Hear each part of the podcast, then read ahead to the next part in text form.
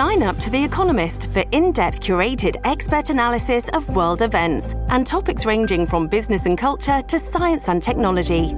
You'll get the weekly digital edition, online only articles, curated newsletters on politics, the markets, science, culture, and China, and full access to The Economist Podcast Plus. The Economist is independent journalism for independent thinking. Go to economist.com and get your first month free. Storie Libere presenta Buongiorno e ben trovati in questo nuovo appuntamento di Quarto Potere, la rassegna stampa di Storie Libere, venerdì 3 giugno 2022, come sempre in voce Massimiliano Coccia e come sempre andremo a vedere cosa ci riservano i quotidiani che troverete questa mattina in edicola. 100 giorni di guerra, così titola La Repubblica, il quotidiano diretto da Maurizio Molinari, ad indicare un anniversario, una scansione temporale da quel 24 febbraio che ben ricordiamo. 100 giorni in cui il mondo è cambiato, come vedremo, 100 giorni in cui abbiamo avuto a che fare con un lessico, una eh, gestione delle notizie tutte nuove ovviamente 100 giorni in cui il mondo nel suo complesso ha dovuto trovare anche delle nuove parole d'ordine e una nuova unità intorno all'Ucraina e alla vile aggressione di Vladimir Putin all'integrità territoriale di Kiev e eh, proprio su questo invece titola il Corriere della Sera Mosca controlla il 20% dell'Ucraina in realtà sono parole eh, del presidente Zelensky che vengono mutuate per eh, raccontare un po' anche il fallimento della cosiddetta operazione speciale. La stampa invece titola Putin ha il cancro, sanzioni, vince Kirill e nel taglio centrale tassare le rendite per aralzare i salari, un titolo di economia e di dibattito insomma a quello che c'è intorno al nostro dibattito interno sulla fiscalità, sull'economia eh, e la finanza. Libero, la Morgese, ministro inutile, porte aperte ai migranti. Il giornale Toga in politica, l'Unione Europea dice basta. Il Fatto Quotidiano, NATO, guerra lunga, Kiev, Putin si è preso il 20% dell'Ucraina. Non sappiamo se Marco Travaglio nel scrivere questo titolo abbia provato una uh, sottile linea di uh, piacere, visto la linea totalmente pro Putin degli ultimi giorni, delle ultime settimane, che ha portato anche all'abbandono del quotidiano da parte di Furio Colombo, no? firma storica e fondatrice eh, del eh, fatto. La verità, salari in cambio della patrimoniale. Il tempo, prima grana per l'inceneritore, ovviamente un tema tutto romano. Il resto del Carlino, gli Stati Uniti, Putin ha il cancro, è grave. Il messaggero, le sanzioni corrette da Orban. Il sole 24 ore, borse, pesa la volatilità da incertezza, petrolio, l'OPEC aumenta la produzione, il mattino sanzioni, il veto di Orban salva il patriarca di Mosca, il riformista armi sanzioni così battiamo Putin, invece sta vincendo lui, ora che si fa? Ma forse Sansonetti dovrebbe iniziare a leggere un po' più le carte belliche in modo differente, visto che al momento la Russia si sta concentrando sul Donbass, la Crimea e il sud e non sembra proprio che stia vincendo, ma va bene così. Domani trattative con i russi, i partiti vogliono Salvini in Parlamento. La notizia giornale, ignorare l'inquinamento presenta il conto dopo la Lombardia e allarme siccità pure nel Lazio. Anche il manifesto apre con uh, l'anniversario dell'inizio dei 100 giorni con una foto mm, che è stata forse una delle prime foto che abbiamo visto di questo conflitto, centinaia di civili eh, assiepati sotto una infrastruttura di eh, protezione nei primi giorni dei bombardamenti e appunto 100 giorni fa iniziava il massacro del popolo ucraino. Il dubbio voto sì per abrogare la Severino, ma per i quesiti nessuno si espone perché sanno di vendetta, dice Luciano Violante sul referendum prossimo venturo sulla giustizia, cinque quesiti, faremo anche una puntata di approfondimento intorno a questo con l'avvicinarsi appunto dei quesiti referendari e eh, ancora a venire così la guerra blocca gli obiettivi di sviluppo. Ma entrando proprio subito dentro le prime pagine ci accorgiamo eh, di una differenza insomma sempre più netta anche all'interno della nostra stampa perché diciamo questo cosiddetto 20% conquistato da Putin in verità già era costituito da un buon 12% del suo territorio precedentemente illegalmente annesso violando gli accordi di eh, Minsk e vediamo appunto cosa si muove all'interno eh, di questi 100 giorni. Ce lo racconta Domenico Quirico che dà un, una visione di insieme, 100 giorni di guerra, i giorni che hanno cambiato il mondo. 100 giorni, scrive Domenico Quirico, abbiamo vissuto prima del 24 febbraio sopra un vecchio fondo di illusioni e diligenti consolanti l'Europa delle, della pace, la legge delle armi relegate ai confini dei più poveri, fanatici e ignoranti, la luccicante concorrenza dei consumi delle nazioni, essi hanno impregnato i nostri spiriti, ci hanno foraggiati e hanno una grossa parte di responsabilità negli eventi crudeli che l'attacco di Putin all'Ucraina ha fatto svolgere davanti a noi. Quello che era prima è stato falciato dalle raffiche delle mitragliatrici e si è decomposto nei crateri dei missili. Non ha più corpo né credito se non in qualche fossile dell'ottimismo a ogni costo che pensa che per miracolo, come è andato in pezzi un mattino il mondo, possa tornare a quell'ordine. Precario, quanto precario, ora lo sappiamo, che invece è definitivamente perduto. Cento giorni ed è già difficile ricordare cosa facevamo quel 23 febbraio, il giorno prima, e dire che era appena da qualche settimana che tutto di nuovo pareva facile, la vita favorevole piena di imprese rischiose e riuscite, la pandemia si stava trasformando in ricordo, qualche obbligo residuo, le mascherine, ancora dritto a una polemica, si parlava, che bella parola di ripartenza, invece di nuovo il tempo delle idee tetre. Perfino il primo mese di guerra oggi ci appare come spaesato, impalpabile, non riusciamo a ritrovarne il ritmo. Era il tempo in cui i russi, illudendosi pare della guerra lampo, si erano ingolfati nella breccia verso Kiev. Gli eroi ucraini incredibilmente ci davano dentro, resistevano. Fu il tempo dei fotogrammi ripetuti milioni di volte fino a dare una visione di perennità dei carri armati impantanati nel terreno grasso d'Ucraina, delle colonne di 60 chilometri che saltavano in aria sotto i colpi geniali, si diceva, dei droni fai da te. Donne e bambine delle strade confezionavano inutili bottiglie Molotov, non servivano militarmente a niente, ma ci ricordavano che quando qualcuno è aggredito allora si diventa eroi. Così normalmente con l'impegno che ci si mette a far bene il lavoro o a compilare il compito in classe. È vero, le città come Kiev sotto i colpi di missili che sembravano gettati a casaccio, con schianti di rovina, erano come ammassate in un angolo fosco della nostra attenzione, sciupate, tarlate, annerite dagli incendi, e alla frontiera si ammassava la migrazione delle donne e dei bambini, portandosi dietro la memoria degli ordigni che passavano col rumore di una urlata, con un soffio di aspirazione nello spazio e avevano l'aria di sospetto e di incerto destino di tutti gli emigranti, piccoli, silenziosi, denti stretti e cappotti abbottonati. Il destino. Guardarli dava forza e gioia alla nostra pietà, l'accoglienza, parola sempre così aspra e piena di sottintesi, allora ci usciva di bocca svelta, sonora. Ecco, l'Europa, incontri e sedimenti di civiltà, amicizie che rimontano i secoli, propoli affacciati su questa vecchia terra che spettegano l'un l'altro. Ucraini, venite, siete nostri fratelli, noi siamo quelle vittime, quasi sempre, eppure noi e loro, in fondo, ai treni agli autobus che l'avevano portati via c'era una distanza enorme, un abisso. Tutti i mille chilometri che erano stati percorsi e i giorni che sarebbero venuti, scrive Quirico. Loro erano stati là, noi no. Avevano forse scoperto il modo perfetto per essere in guerra senza esserci.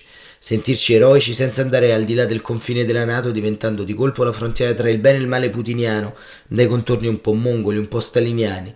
Era il tempo in cui mandavamo agli ucraini aiuti militari difensivi solo per resistere e ci si affannava a precisare che quella era la guerra contro Putin e non contro i russi, anche loro vittime del dispotismo. Si descriveva l'ex spione con cui convivevamo benissimo da vent'anni come un enigma che aveva una caverna al posto del cuore da cui uscivano progetti crudeli e insondabili. Zelensky, il presidente un po' oligarca e un po' attore, spuntava sugli schermi assertivo, implacabile, sembrava che ci guardasse negli occhi ricordandoci che dovevamo essere eroi, ci ingiungeva di scendere in guerra per non essere le prossime vittime. Correvano brividi, ma non, non eravamo in guerra, aiutavamo semplicemente la pace e qualcuno che non aveva mai visto un carro armato se non al cinema e credeva di sapere che cosa la guerra ci tranquillizzava spiegando che un anticarro portatile e un'arma difensiva uccidevano un'impegna Oggi, dopo appena 100 giorni, siamo all'invio di missili e di obici che fanno vibrare lo spazio, ma anche eh, questi basteranno tra qualche giorno e settimana perché è la guerra che detta le sue regole. Quando pianta gli artigli in un luogo inizia a alzare golosa e inesorabile la posta. I russi si ritiravano allora, il miracolo era riuscito, l'esercito dell'orco veniva descritto come una masnata di generali corrotti e incapaci di soldati renitenti. Si tracciavano troppo presto i conti del dopo, le riparazioni da chiedere, le punizioni da esigere. Poi è venuta Bucha e gli altri quartieri dell'orrore con i cadaveri abbandonati per strada, le tombe scavate in frettolosi strati di terra nei giardini delle case, dei parchi, scrive Quirico, i filmati con i civili in fila per l'esecuzione. Abbiamo scoperto che la guerra, anche quella tra europei, non è il gioco di scacchi, non ha regole o linee che non si possono infrangere. I russi non erano soltanto aggressori che volevano imporre nel palazzo di Kiev un subito obbediente come un tempo, erano irrequieti avventurieri che cercavano la strage, il bottino e il disordine. La guerra ha cominciato a sfogliare le nostre educate e ipocrite illusioni, non ce la saremmo cavata con le sanzioni e gli eroici sudori di un'estate senza aria condizionata. E allora la guerra è cambiata ed è stata la seconda frustrata. Mariupol e l'acciaieria assediata con le latonie e difendere un cieco inutile coraggio. La guerra è diventata un accatastamento di cose selvagge, livide, che si mescolano, si confondono, in cui i giorni si incidono con una brutalità d'acqua forte. Da allora è tornata nella piana del Donbass, tra le montagne della morte e dei residui di carbone, da dove era partita otto anni fa. E ora, dopo tutto odore acremente di polvere i russi, per vincere hanno stabilito che qui, dopo non sussisteva più niente. La battaglia divora vita nelle pianure di Severdonetsk e Lugansk. La morte sbicciolatrice dell'artiglieria si insinua, svela la sua faccia primitiva e maledetta. Città e villaggi, dice Quirico, perdono la loro aria di balocco delle pianure mosse da onde di inutile grano che non si può raccogliere. Alti camini di fumo salgono tra le case e le fabbriche. Ogni cosa muore in un grigio uniforme. I russi avanzano tra rovine che sembrano già vecchie, fatte di lembi di muri, aguzzi come denti cariati. Il Donbass sta per morire, il Donbass muore. In un rombo cupo, martellato dai colpi più forti come in un tappeto di incudini, soldati ucraini lividi con le divise di fango si ritirano. Muoiono, ora si ammette a centinaia ogni giorno. A mezza voce lanciano le prime accuse a Kiev e li hanno traditi, lasciati in balia del nemico senza munizioni, senza armi efficaci.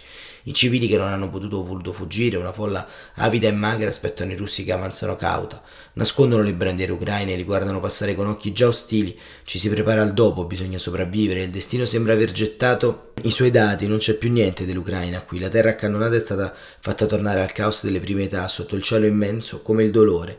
Zelensky ha ammesso che i russi controllano ormai il 20% dell'Ucraina e questa è la vittoria di Putin. Qualche chilometro di pianura dove le vittime, la bocca spalancata, le braccia in croce, aspettano la loro seconda morte. E questo è Domenico Quirico su La Stampa che ci racconta appunto questi 100 giorni di eh, guerra e questo diciamo è un um, dato che si salda questo articolo a tutto quanto quello che nel corso di eh, questi mesi abbiamo raccontato fondamentalmente all'interno eh, diciamo di questo dibattito pubblico. Noi eravamo partiti con uno speciale uno speciale appunto sull'attacco dell'Ucraina alla Russia poi quello speciale è diventato un po' inutile perché lo speciale è diventato l'ordinario e questo diciamo è un, un tema che anche un po' nel nostro piccolo ci ha colpiti sostanzialmente ci ha colpiti perché c'è stata sempre un'idea sostanziale, bilanciamento, insomma anche noi forse credevamo che questa guerra durasse davvero 100 giorni. E interessante invece sul manifesto un'altra questione, chiudiamo oggi con questo articolo e qualche considerazione, visto che l'articolo di Domenico Quirico eh, ci ha dato veramente un quadro anche narrativo di quello che accade, ma c'è un'altra questione che viene consumata, l'abbiamo accennato nei giorni scorsi, Erdogan, ovvero la sua grande pressione e attivismo intorno alla questione ucraina che nasconde però una backstory che è quella dei curdi, che è quella della creazione di uno stato cuscinetto, che è quella sostanzialmente di essere pari a Vladimir Putin, se non peggio. E l'Europa forse sembra dimenticarlo. Ed è questo il titolo del manifesto. Patto col diavolo, eh, l'editoriale di Francesco Strazzari, l'indulgenza dell'Europa e il sacrificio curdo. Sulla frontiera europea c'è un paese che coltiva esplicite aspirazioni neoimperiali, invadendo i propri vicini e che negli anni ha vissuto una drammatica involuzione. Questo paese è la Turchia di Erdogan. Una pace con una presenza militare ben radicata in tutto il Mediterraneo, per non parlare del Caucaso, silurata ogni forma di dialogo con i curdi, rinchiuso il carcere il popolare leader del partito Demirtas. Ankara si è prodigata in questi anni per ritagliarsi una propria pace di sicurezza in territorio siriano. Dal 2016, anno di insediamento di Donald Trump, i carri armati turchi per tre distinte volte hanno passato il confine siriano, avanzando sempre di più nel Rojava, occupando territori dove le strutture di autogoverno costruite dal confederalismo democratico curdo hanno combattuto e sconfitto i miliziani ISIS. L'obiettivo ancora oggi è spazzare via i curdi in una fascia di Siria profonda 30 km, nella quale peraltro si trovano i campi di detenzione dei soldati del califfato e delle loro famiglie. A questo obiettivo strategico si riferiscono in questi giorni le dichiarazioni della diplomazia turca circa una nuova operazione militare al confine, una quarta invasione per la quale Ankara ritiene di non dover chiedere il permesso a nessuno. Oltre a continuare a depredare i raccolti reindirizzando i prodotti di questi fertili territori verso i nostri mercati, l'obiettivo dell'occupazione turca, sbandierata come operazione antiterrorismo nel nome della sicurezza nazionale, è procedere a ingegneria etnica del territorio, creando le condizioni di fatto che portino alla sostituzione della popolazione autoctona, in maggioranza kurda, con altri siriani rifugiati di cui liberarsi. Di certo c'era che la Turchia in questi anni ha potuto contare su una certa condiscendenza di Washington, ma anche di Mosca. Come dimenticare come Mosca ritirò last minute le proprie truppe consentendo la conquista del cantone di Afrin e degli altri governi della regione, a partire da quello di Baghdad e quello curdo iracheno di Erbil, espressione di un notabilato etnocratico che si sente minacciato da un progetto di radicale ripensamento della democrazia e della società. Significativamente, a partire da marzo, dall'inizio dell'invasione russa dell'Ucraina, l'azione militare turca oltre il confine si è notevolmente intensificata, con una serie di pesanti bombardamenti sulle montagne del Kurdistan iracheno, bombe sostanzialmente volte a spezzare le reti di solidarietà transfrontaliere. Nel silenzio dei governi della regione, numerose testimonianze documentano attacchi sempre più frequenti e indiscriminati che nelle ultime settimane hanno investito pesantemente attivisti curdi a Koban e dintorni. La crisi ucraina gioca in favore di Erdogan nelle partite di stretto e immediato interesse, sullo sfondo dall'apprensione circa l'esito delle elezioni presidenziali turca previsto il prossimo anno. Quest'ultima preoccupa l'autocrate neo-ottomano, considerate le difficoltà della moneta, la spinta inflattiva e le sconfitte elettorali registrate nelle principali città, Istanbul e Arca e Ankara incluse. Sul versante della guerra in Ucraina abbiamo visto la Turchia, fino a prova contraria il secondo esercito della Nato, recitare diversi copioni da cliente dei sistemi d'arma russo alla fornitura di droni da combattimento a Kiev fino ai buoni uffici della diplomazia nell'ospitare negoziati faccia a faccia tra russi e ucraini. Da ultimo, dopo aver lasciato passare per Sbosforo e Dardanelli navi cargo russe cariche di grano ucraino, trafugato e caricato nel porto di Sebastopoli, oggi vediamo i turchi offrirsi a facilitare l'apertura di una via d'uscita del grano ucraino dai porti.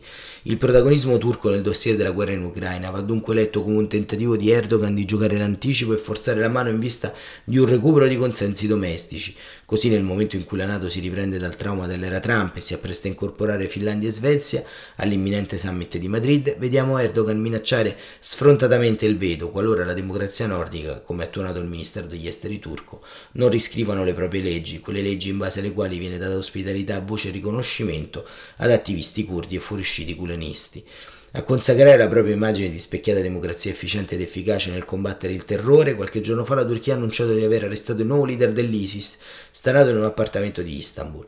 Così, a dispetto di una lunga e documentata storia di manipolazione e tolleranza delle forze jihadiste, ampiamente ricondizionata nelle formazioni armate filoturche che spesso, sparandosi fra loro, si rendono protagoniste delle vessazioni dei territori occupati della Siria, Ankara conquista credito agli occhi di alcuni osservatori occidentali di marca realista.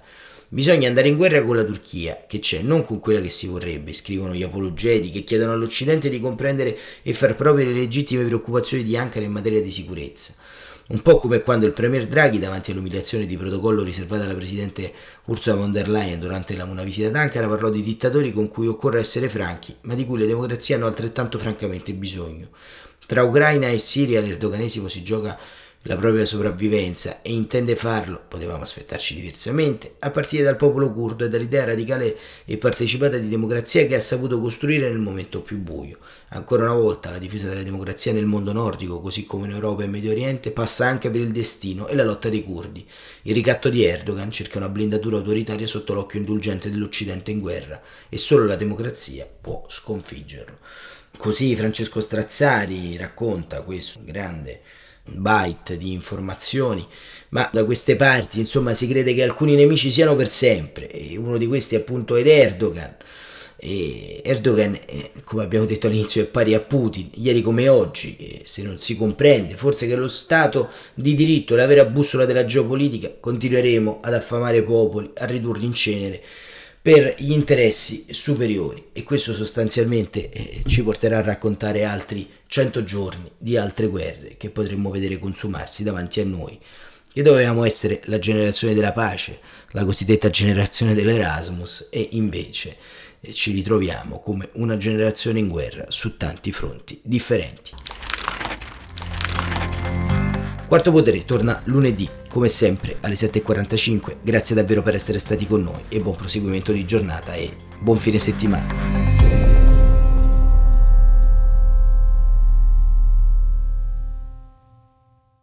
Una produzione storielibere.fm di Gianandrea Cerone e Rossana De Michele. Coordinamento editoriale Guido Guenci.